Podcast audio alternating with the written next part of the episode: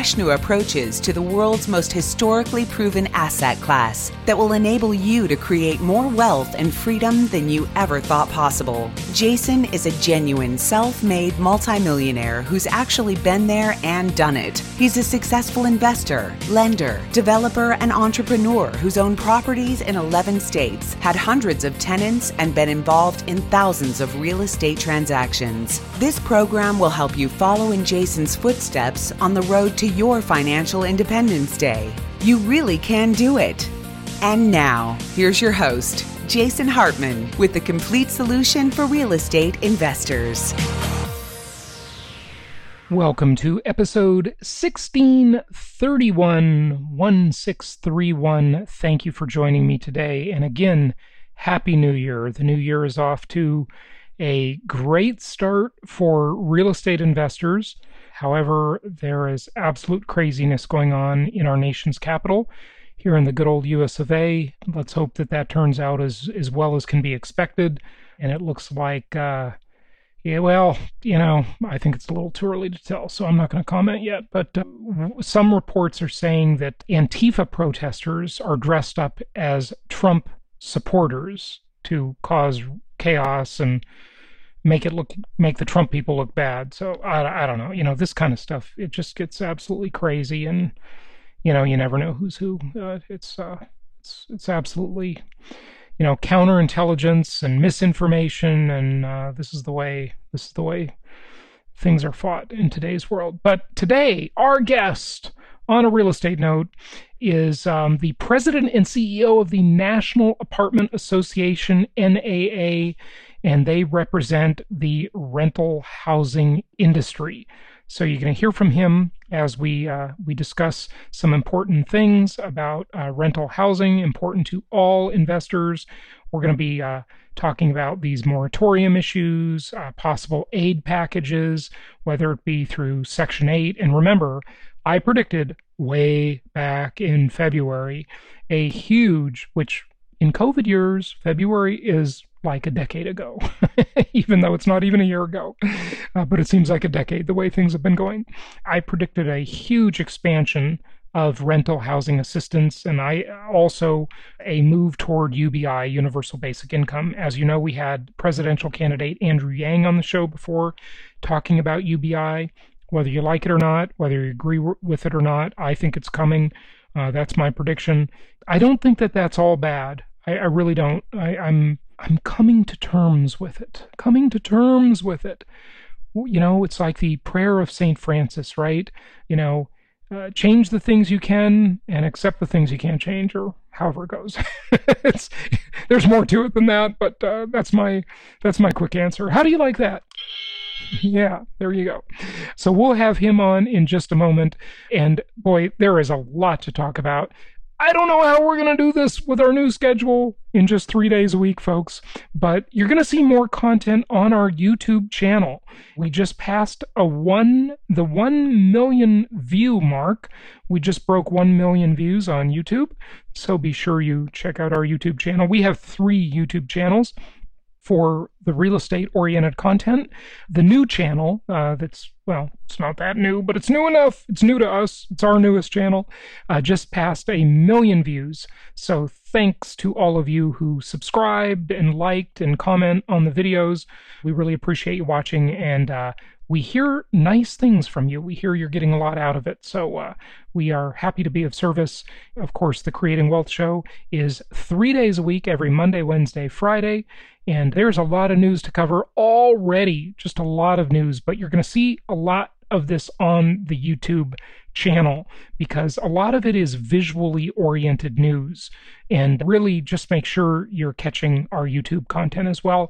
Also, we've got two really good webinars coming up. I'm not ready to announce them yet, they're not finished and ready. Uh, but um, one of them is going to be all centered around the Portfolio Builder Calculator. It's taken a while to get this together, folks, but uh, you're really going to like it. You're, you're going to like that webinar. So that's coming up.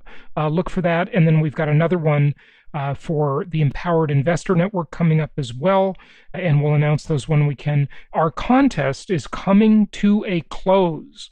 And uh, by the way, I want to compliment some of you who've done some great quick videos. You're not required to do a video for this, but you can. And I mean, they're great. And that really, really helps you make your goals with your income property portfolio more real. When you bother to make a three or five minute quick little video about your plan, boy, that just cements it. It makes it real, it makes it solid, and it makes it much more achievable for you.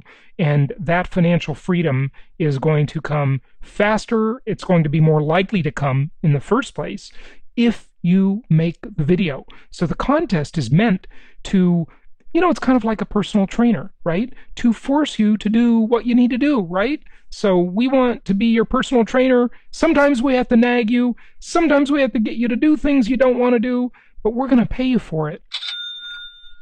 We're paying a thousand bucks, a thousand dollars cold hard cash for this. Two winners will win $500 each. And like I said before, this is not a big giant uh, bunch of people that have entered. You have a very high probability of actually being a winner. It's not like there are thousands of people entering this contest. It's small. It's a small number. Your odds are very good.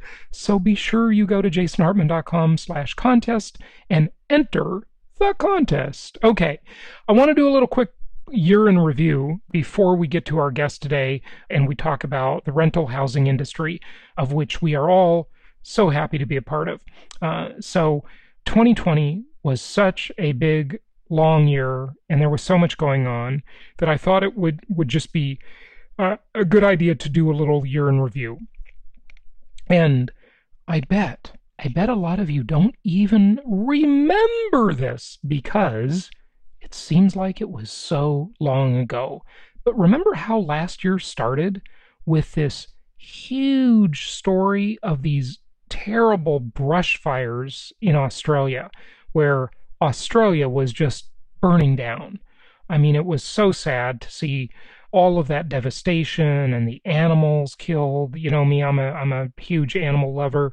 That that was just tragic. But then COVID stole the stage, right? By February, 86,000 cases were recorded globally by the end of February. And then there was in March, there was a 2 trillion with a T, $2 trillion aid package from the U.S. government. And that relief bill was, uh, was signed. You know, we talked all about that. We reported on it uh, many times throughout the year. Um, and then there was this huge drop where travel just went you know, it, it, it just disappeared. I mean, completely. The whole travel industry just died by April. It was a 66% drop in air travel from the previous year. And it got even a little bit worse than that, I believe, after April. And then remember, I shared with you my example. Remember, I taught you in March about supply demand shock, an unusual economic malady. As I taught you about that, and I showed you an air travel example that I personally researched. It was really telling how that happened with air travel and how that economic malady of supply demand shock occurred. And I predicted that that would occur in housing. And boy, it sure did. I was right again. I was right again. Sometimes you don't always want to be right, but uh, hey, no, that it, it's absolutely amazing what's going on with the uh, the real estate market. It is off to just a record pace again. I think it's going to be a banner year for investors this year. And, you know, investors had a fantastic year last year. All the naysayers, I remember the comments, you know, when you when you have a YouTube channel, you really realize like a lot of people in the general public they just aren't too swift. No, they're not. they are not too smart. And a lot of them gave me a really hard time for being so bullish. I remember on one video I did, I was asked by someone interviewing me, Where's the real estate market going? And I said, The only true answer, and this was very early in the game, the only true answer I or anybody can give you is, I don't know.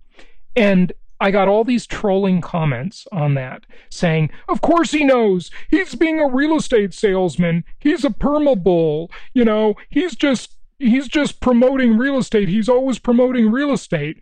And, you know, these were the naysayers saying, saying the market was going to crash. Well, ha ha. I guess I was right, wasn't I? I? I mean, I said I don't know. I was just being, you know, accurate and humble. I didn't know, but I was pointing out some very bullish things, like what I accurately predicted. I was the first one to predict the suburban tsunami. Okay, where this there was this mass migration to the burbs, you know that happened, and the market boomed, and prices went through the roof, and supply demand shock happened, just like I said it would. But all those people, they've got egg on their face, they've got pie on their face you know they'll be right someday no market goes on forever there will be a an adjustment at the very least if not a crash eventually but you know look at all the opportunity uh, people miss out on on the way to the next cycle right so don't be one of those people don't be one of those people and then they'll say three years from now. See, I was right. There was a crash, but they missed five years of an upcycle. so, and of course, you know that as I've taught you, you know, over the last 17 years, uh, that income property is a multi-dimensional asset class. And uh, in my three dimensions of real estate uh, presentation, in that little module that I've I've taught you over the years, you know, if if you're new to the show, go to jasonhartman.com, use the search bar there, and just type these keywords in, and you can find all the content on that. Oh, and by the way, we've developed a knowledge base where we are indexing our content for you. You know, we have so much content. We've got about 6,000 podcast episodes, hundreds and hundreds, if not even over a thousand videos now, and just a mountain of content. And so we have started for the last maybe I don't know, several months, indexing that content for you into a knowledge base. That's going to be very, very helpful. So, more on that coming uh, down the road. But you can also ask your investment counselor because they have uh, the details on the knowledge base and can provide you access to it, where you know it goes right to the spot in a podcast or a video, the exact spot where we're talking about a certain thing. Uh, so you don't have to wade through a whole bunch of content. You can get exactly what you need. And that's our goal. Uh, to um, to provide this information to you. Anyway, so um, in the three dimensions of real estate, remember rents and prices are mostly non correlating things. So when prices are soft, there's upward pressure on rents. And when prices are going up, you're in a capital gains market, but you're not able to raise your rents as much as everybody's moving from renter to home owner. Whereas in the other cycle, where the prices are soft, it's the opposite. They're forced to stay in the renter pool, so our cash flow improves. So that's the beautiful thing about income property. You can make money always in any market if you just adjust your strategy. And we've been here for you for so many years to help you do that, and we'll be here for you for many more years to come to help you do that as well. So we had the aid package. We saw travel dry up. Of course, we had the George Floyd thing when, you know, he died of the fentanyl overdose, obviously combined with some police brutality, but that was not his cause of death. But, you know, what you hear in the media is what you hear. So that's a whole whole other topic. It was it was an excuse to burn down cities and uh, create a bunch of ridiculous ruckus by idiots who don't even know what they're protesting. And by the way, our fantastic governor here in Florida, who I hope runs for president in the near future, he is behind a bill that will allow people to shoot looters as it should be. Okay, if someone is looting your business or burning your business down, why shouldn't you be able to shoot them? I mean, duh. That seems so obvious, right? But in today's nutso world, you know, nothing makes any sense anymore. Uh, of course, it has to be a righteous thing. You can't just, you know, you can't just shoot people. but uh, you know, and there there would be a trial and and and so forth to find out to make sure, you know, you know some crackpot wasn't just just shooting at people right but assuming that it's a true defense of life or property but you know that's just that's just what's called reasonable in like normal logic not today's nutso the world has turned upside down logic, of course. Now, you probably forgot about this one, but you know, I'm always talking about how Wall Street is the modern version of organized crime. And this was a foreign company, I, I think a German company. But remember Wirecard? That huge scandal? I didn't even have time to say much about that at all last year. But 2 billion euros, almost 2 billion euros went missing. Okay, so they just went missing. And who who got those? Well, the the CEO took the money, obviously, right? Or the CEO or the C level people stole the money, and uh, all the investors in the company got screwed. So you know, Wall Street, and it doesn't have to be Wall Street's just a metaphor. It could be any stock market, any investors in any business. They are subject to those three major problems when they don't follow commandment number three thou shalt maintain control you know, they're subject to investing with crooks or idiots or just people that are honest and competent, but, but take a huge management fee off the top for managing the deal. So that's a bad deal. Don't do it. Don't do it. Okay.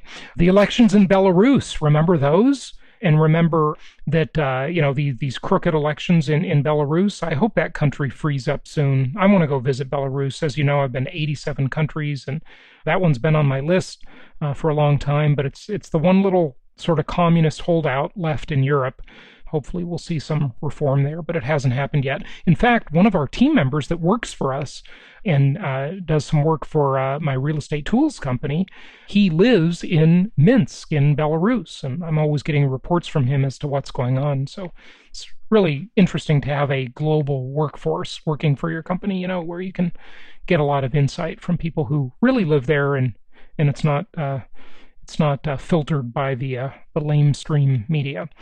So the U.S. election, oh boy, what a, I'm, I'm going to say it, what a, uh, wait, oh, I don't have a bleep sound effect. I can't say it because I can't bleep myself. What a SHIT show. okay, there you go. This is a family friendly show. But, uh, you know, that election was a scam. I, I mean, I don't, uh, there, there, there is so much proof of just massive fraud. And regardless of whether or not the voter fraud would have turned the election, there was all sorts of uh, pretext going into it by these disgusting big tech and social media companies who, you know, now Google and Facebook are being sued for colluding to uh, raise ad prices. They're being sued under antitrust. Uh, oh, and Google, their employees have been so oppressed by these greedy scumbags that run the company that they formed a union. That's a first in Silicon Valley. More power to them. Power to the people. That's what I say. That's what I say. Power to the people. We'll see how that all goes. But yeah, the election, I don't know. Not even worth talking about it. The holidays were totally different. You know, people stayed home. They didn't get to see their, their family, their friends a lot of times. And uh, New Year's Eve, I mean, that was just really weird. The hypocrite Mayor de Blasio of New York City, or should I say New York Shitty, is really turning into an absolute disaster, as is typical with people run, uh, you know, hypocrites like him that run places like Detroit or you know many parts of Michigan uh, and California and New York. They they ruin it. They they they ruin those places. They really do. And so he told everybody to stay home. Yet he and his wife didn't stay home. They went out and they were dancing in Times Square. Uh, so you know there you go. But uh, New Year's Eve was very different this year, obviously. So uh, that's a little quick year in review. Without further ado, let's get to our guest. Be sure to go to jasonhartman.com slash contest and enter the contest. And here now, let's talk about the rental housing market. It's my pleasure to welcome Bob Pinnegar to the show. He's a returning guest. He is president and CEO of the National Apartment Association. They are a trade organization representing the rental housing industry. Bob, welcome back. How are you? I'm very good. Thank you for having me on again. It's good to have you. And there is a lot going on in the world, isn't there? Yes, there is. so, and yeah, we got to kind of have a lighthearted attitude for it. It's it's so crazy. You know, there has been a lot of talk about the tidal wave of evictions coming at us. There's been a lot of talk about eviction moratoriums, people not paying their rent.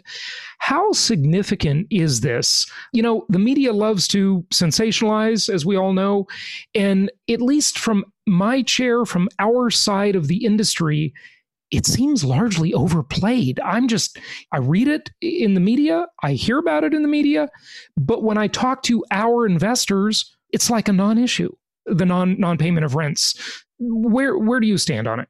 You know, it, I agree with you. The, the the media hype around this is only to further certain political agendas. I've had conversations with people who have one or two units all the way up to people who operate portfolios with hundreds of thousands of units in them. And it's unprecedented. That's a word used overused this year, but the way the industry has worked with residents from the standpoint of waiving late fees to allow people to pay in multiple payments throughout a month, to setting up payment plans, to working with residents, because you know at the same time the pandemic hit, the economy was shut down, and there was an incredible concern out there of what was going to happen to the industry and were we going to be able to survive this? And I think that to a large degree, working with residents, uh, operators have been able to fare far better than they would have had that not that not been the case. But there's okay, so challenges so, out there, but we're working to try to solve those. Right, right. So cooperating, a spirit of of assistance and cooperation, you're saying is beneficial to both parties, right? Yeah, yeah, definitely. I mean, we've been surveying our members and asking them questions in connection with a survey we do with IREM, and upwards of 80% of our of the members that we surveyed have been working with residents to keep them in place because we all know that evictions are lengthy processes, that this is not a high margin business, and one eviction could easily cost you the profit margin you take the profit margin on three other units just to break even. That is not a viable business model. Can you avoid it? Because an eviction is the last possible recourse. Right. So, do you have any statistics you can share with us? Like, how you know what percentage of tenants aren't paying rents what do we need to know about this how how big is this problem we we both agree it's overhyped but there still is a problem there how significant is it you know, there's been a number of groups out there that have been looking and tracking various information and data points. I was looking at some LeaseLock information just this afternoon, and they're looking at rent payments in the first day of the month. And so in November, it was their November reporting period, the Class A product saw 19% of rent payments received in the first day of the month and Class C products, that's down to 13%. Now, these are apartment complexes, right? Apartment complexes. So okay, class so a, Class A, you were dividing it. So Class A, B, C, it's it's different in different categories. So what's happening in Class A? In Class A, first day of the month, you're seeing about 19% of rent payments made. In Class C, that drops down to 13%, which is not surprising given the fact that in the Class A products, these largely tend to be jobs that lend themselves well to working from home. And so people are able to work from home and be able to uh, make ends meet. The Class C product does have a larger challenge because this is really our naturally occurring, occurring affordable housing. And so a lot of our service workers who are probably underemployed or maybe not employed as COVID is beginning to ramp up again, as restaurants and hotels begin to close down, um, you know, these are the people that are facing the most challenge, which is really why we've been aggressively lobbying for direct rental assistance to help residents that are in this space that truly need assistance.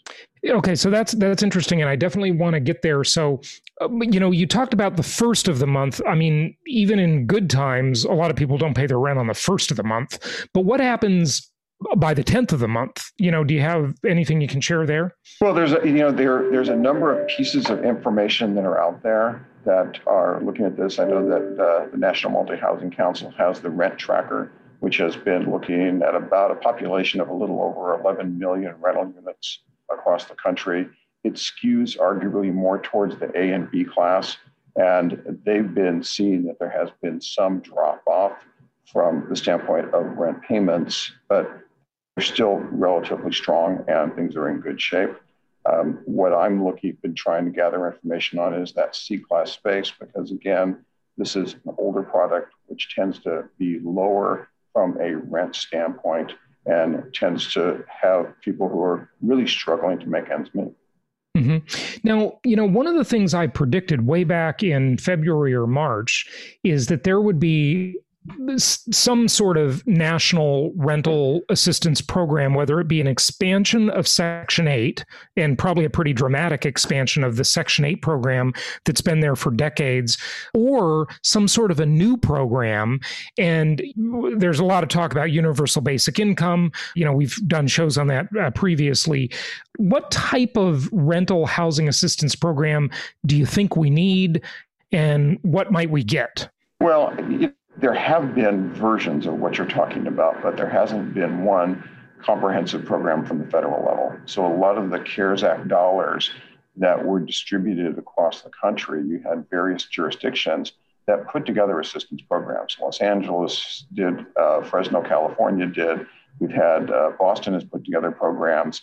So there's a number of jurisdictions around the country that have put together programs based upon varying cases for need um, the initial legislation that was put together with the HEROES Act called for it to go through the, basically the, the homeless programs that are out there, which is very cumbersome. They tend to be small programs. They can't be wrapped up easily and quickly to get dollars out. We're waiting to see what comes out of the negotiations that are currently occurring between the Senate and the House of Representatives as to will they expand that out to a wider pool of resources. Because if they allow the states to then put together a program where monies can be distributed, it's going to be done likely far more efficiently than mandating a one size fits all solution from the federal government all the way down to state and local levels. Mm-hmm. So th- this would be a, an entirely new program, not an expansion of Section 8, right? Likely it would be a new program because the challenge is that this is something that would likely be outside of the restrictions that Section 8 has in place. So you could have a much more business friendly model that allows for things to happen more quickly. The challenge with the Section 8 program is that has a very cumbersome process that is inconsistent from PHA to PHA. And so you can be in one county and deal with two or three different public housing authorities, all of which have different requirements of you. And if we're going to get money out to people who need it quickly as possible, we're going to have to be more flexible. And would these be direct payments to landlords? The way it was envisioned was direct, uh, direct payments to residents, and then they in turn could then make the payments to landlords. Uh, there have okay. been various conversations about different ways, different scenarios that could occur, but the dollars that they receive would be earmarked specifically for rent. It wouldn't be that different than during a, a hurricane where vouchers are available for housing, the resident would receive them. They could then sign them over to the property owner, and that would suffice for their rent. So they can be in place, they can survive the catastrophe, and then move on. And hopefully, we'd have the same thing coming out of this potential legislation. Mm-hmm. But as a landlord, we would definitely rather see them come directly to the landlord the way Section 8 does. yeah, ultimately, you would. Uh, yeah. But you know, this is uh, the challenge with this is things are moving they move slowly then they stop and they break down then they move quickly again. And so it's to trying to to get this process moving forward. Was it uh, the was the enemy of of uh, progress is perfection? I think mm-hmm. we just need to get monies out there at this point in time and get those into the hands of people that need it. Because let's face it what was it? July was when the stimulus dollars ran out from the cares act and here we are in december and that uh, Moody's.com had projected that by the time we get to January, we could have potentially $70 billion in unpaid rent across this country. And that is okay, but, but but you know the problem with it, uh, numbers like that ah drives me nuts when I hear the media or you know I see in an article they say seventy billion dollars of unpaid rent. I don't compared to what you know, I don't know how much is usually paid. so, well, it, well if you look at trying to break that number down, um, you know, there was I saw one report that said it's on average about six thousand dollars per person that is having a challenge. I know that the apartment list had done a report. I believe it was going into September. So going into the month of September, they estimated that 32% of all renters went into September owing some amount of rent previous. You know, and and the challenge is if you get one month behind, you could probably dig yourself out of that. But if you are in a job saying less than making less than fifty thousand dollars a year, and you get three months behind, it's going to be very difficult for you to dig yourself out of that in, in any sort of reasonable period of time. So, you know, our concern is that those lost rents for those operators that are in that situation and working with residents could end up nothing at the end of the day if a bankruptcy is declared on the other side of COVID. Right. You know, um, you reminded me when you were talking about the program initially of, I think it was Milton Friedman's uh, prophetic statement that said, uh, you know, nothing is so uh, permanent as a temporary government program. I'm sure you've heard that. It's it's a great line. What is the the thought about the temporary or permanent nature of this expansion of the rental housing program? Because I don't know that, you know, there are fundamental issues in our society that go way beyond COVID. I, I think COVID just exacerbated and accelerated uh, a lot of these things, both good and bad. There are some definitely very good things that are coming out of this, no question. You know, what, what do you think about that? Is, I, I mean, you know, the fact that it's not going to just be an expansion of Section 8, what does that tell us about it? Is it temporary? Is it permanent? Does maybe it become smaller? I don't know if any government program gets smaller, but you know, maybe less people they fall off the eligibility as the recovery occurs. Uh, what what do you think about all that? Well, you know, it, it, when the money goes away, the program will go away. Um, and given the fact that this that the, what's being envisioned now is that the states would be running the programs, it would be an arm's length away from the federal government which makes it more likely that things would would, would wind down as the as we move beyond the crisis. But the challenge that we had before COVID, that we're going to have after COVID, is that we had a housing affordability crisis going into this. Oh, no question. But the industry can't build anything but Class A product just because of the cost of development and the, the, the, the construction costs make workforce housing impossible to build you know it's it's funny you know we we do most of our work in the single family home side of the market in my company you know one one of our um, contractors a millennial he he kept watching all my youtube videos and saying well I don't understand. If developers know that there's all this demand from millennials and soon to be Gen Zers, he didn't say that, but I'll say it, yeah. uh, you know, coming up, why don't they just build for it? And I said, well, they can't. The economics don't work. They would be glad to build for it if they could, but there's just no way because there is so much government regulation in environmental impact, in construction quality. You know, you got to have every safety feature all the you know water saving features the energy features the quadruple pane glass this stuff costs money. Yeah. So what do we and do? and it's you know it, many of the regulations and and rules around building uh, today are the result of very good intentions but nobody really looked at the cumulative impact of all of these various things that have now been piled upon our development community and yeah. So, so I think as a society, we need to ask ourselves, you know, from a citizen's perspective, is it better to be homeless or living in your car than it is to be living in, you know, a, a, what we would consider substandard building? You know, that's warm and hopefully clean, and you know, at least you can call it home, right? I, I mean, I, you know, if, if we were to address issues of density address issues of artificial restrictions on housing. I mean, if we're, as a society, we're living increasingly in urban areas, which means there's more and more competition for that land. There's also been a large push of, you know, building on transportation corridors, but there's only a limited amount of supply there. And so the land becomes that much more expensive.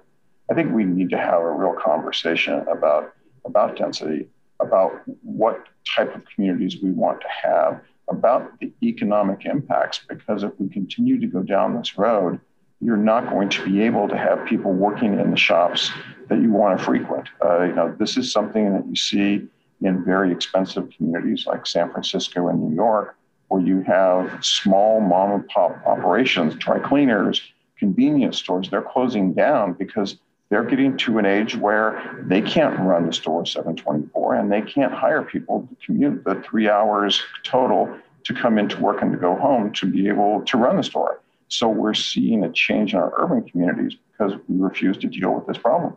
Yeah, but to some extent, COVID and the civil unrest, the riots, is solving that problem because people are leaving those areas. Thoughts on that? You know, I think they are. They you ha, you're seeing that temporarily, but I think that people will ultimately return back to the urban cores. I think that what you're going to want to see more of, though, is more mixed use. So if you have a town that has decided that everything downtown is strictly going to be office space, and they're not going to have walkable communities, they're not going to have mixed use with with apartments and other sort of things in the downtown space those are the ones that are going to be challenged. And I think coming out of COVID, where people have figured out that you don't need to be in the office every day to be productive, that we're going to see over the next 10 years a, a shrinking of office space. And as a result of that, there'll be opportunities to take some of these areas and revitalize them with housing. Which areas? Urban areas? In, in the urban areas, and yeah. in the but, urban but we, and in the near urban areas but that's been the trend for decades and those urban areas are still super expensive. And it's not always just the density driving the real estate cost it's simply the cost of construction. I mean you know mixed use is super expensive to build because there's you know more regulations on that. Uh, so uh, you know i don't know. I i don't think the the city holds that much allure anymore. I think once people discover you know that they can they can work on zoom you know that a lot of the benefits of the city has really disappeared you know as soon as those those playhouses close and and the restaurants and all of that stuff. And i admit it will come back but that's going to be a long slog. And I, I i do agree with you in in the in the long enough term whatever that means to where if prices come down in those areas a lot which will be a hard fought really, you know, it's going to be pretty tough for uh, maybe a decade. I, I don't know how long.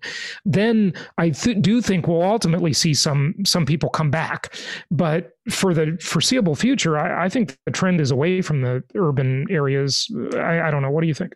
Well, I mean, in San Francisco, what we're seeing is you see rents dropping as much as twenty percent in, the, in the downtown core area. San Francisco, New York, same thing. New York, or New LA. York. So it's a two months, two months, basically a two month reduction in rents. I think that you you had a community a community in the in the millennial older millennials that were probably within the next couple of years considering moving to more of a suburban environment. And I think that's accelerated that. But we also have Gen Z that's coming up right behind them, and they're younger and they're going to want a more urban environment. I think that you will see things coming back. You'll see green shoots in urban areas. There's some downtown cities that are going to have more of a challenge than others. But when we had this revitalization of downtowns, there were some cities that were quick to change, and there were others that were very slow to change. You know, the conditions that brought people into those downtown areas, the walkability, they're still going to want that. I mean, we're sitting here in Arlington, Virginia, so we're three miles from DC, and we're we have a shopping mall next to us that was in decline that's been repositioned as a lifestyle center. We have office space. There's 1,200 apartment units that are going in all around us. Yeah, in the short term, is there some challenges with regards to rents? Yes. But will this area be revitalized right on a metro line? Yes, it will. And probably within a shorter period than we think, we'll see, we'll see a recovery.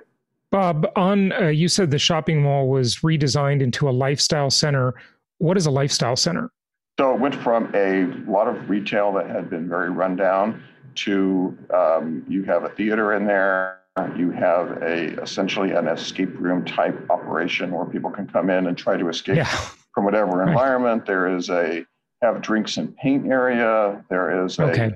So it's that kind of stuff, and also entertainment, retail entertainment combo. So it's, it's, more retail entertainment, so it's it becomes its own magnet destination, mm-hmm. and then you see land use change in the area around it. Yeah, Yeah, interesting. Well, I know we've got to wrap it up and you've got another interview coming up. What, you know, just give us any thoughts, any closing thoughts on anything. You know, it doesn't have to be about what we talked about, just whatever the association is working on, seeing, you know, what investors can uh, look for in the future. Well, I think rental housing is still going to be in demand. So if you're an investor and you're looking at where should I be putting my, my dollars, I think that rental housing is has been for the last decade plus your go-to place it's going to continue to be that. I think that technology, this advancement we've seen through COVID is going to continue to occur.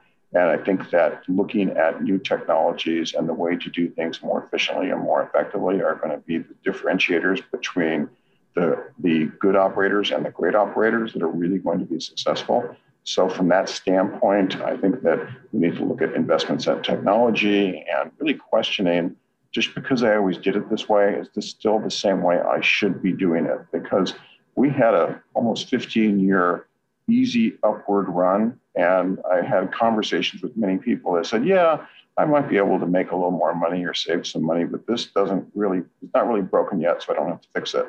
I think now's a time for those people who decide to reevaluate their operations and look at doing things more efficiently I think they're going to be the ones that are going to really come out on top. Yeah, I, I, think you're right. And, you know, just one final thing, sorry. Demographics. You know, 10 years ago, back in 2010, I was saying on the show, the demographics coming at the rental housing market over the next 10 years are nothing short of phenomenal. And guess what? Now it's 10 years later, and I've renewed that statement because we got another 10 years that look phenomenal to me. Do you agree? I agree with you. The baby boomers are going to continue to downsize and move into rental housing. And the new people coming out of school, you know, the Gen Z and whatever the Gen is beyond that, I mean, we're going to see we're going to see them continue to demand rental housing. They want subtly different things and what they're looking for, but overall, there is more demand than there is supply for rental housing, and that is not going to change anytime soon. Yeah, couldn't agree more. And the website is naahq.org, right? Yes, that's it. Thanks again for joining us. Thank you very much.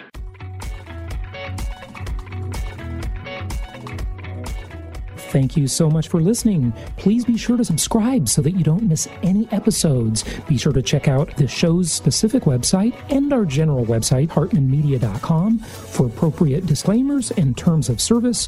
Remember that guest opinions are their own, and if you require specific legal or tax advice or advice in any other specialized area, please consult an appropriate professional. And we also very much appreciate you reviewing the show. Please go to iTunes or Stitcher Radio or whatever platform you're using and write a review for the show. We would very much appreciate that. And be sure to make it official and subscribe so you do not miss any episodes. We look forward to seeing you on the next episode.